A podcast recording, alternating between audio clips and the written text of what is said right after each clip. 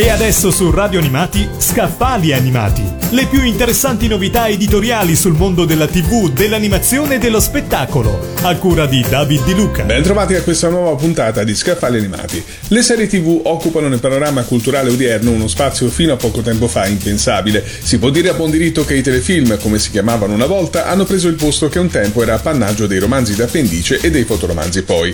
L'offerta si è fatta ricchissima, ce n'è per tutti i gusti e per ogni età. Ma come è nato questo fenomeno? A questa domanda risponde il volume che vi presento oggi, intitolato proprio Le serie TV, curato da Gianluigi Rossini e pubblicato dal Mulino.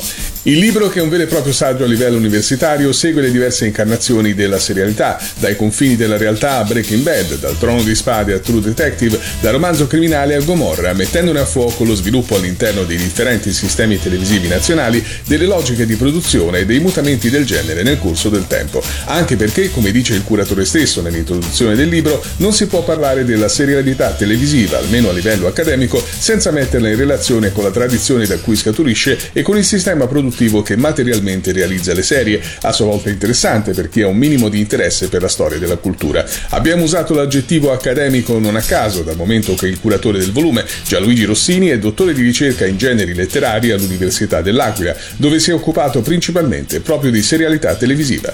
Abbiamo parlato di Le serie TV, curato da Gianluigi Rossini, e pubblicato da Il Mulino. Avete ascoltato Scaffali Animati, le più interessanti novità editoriali sul mondo della TV, dell'animazione e dello spettacolo, a cura di David Di Luca.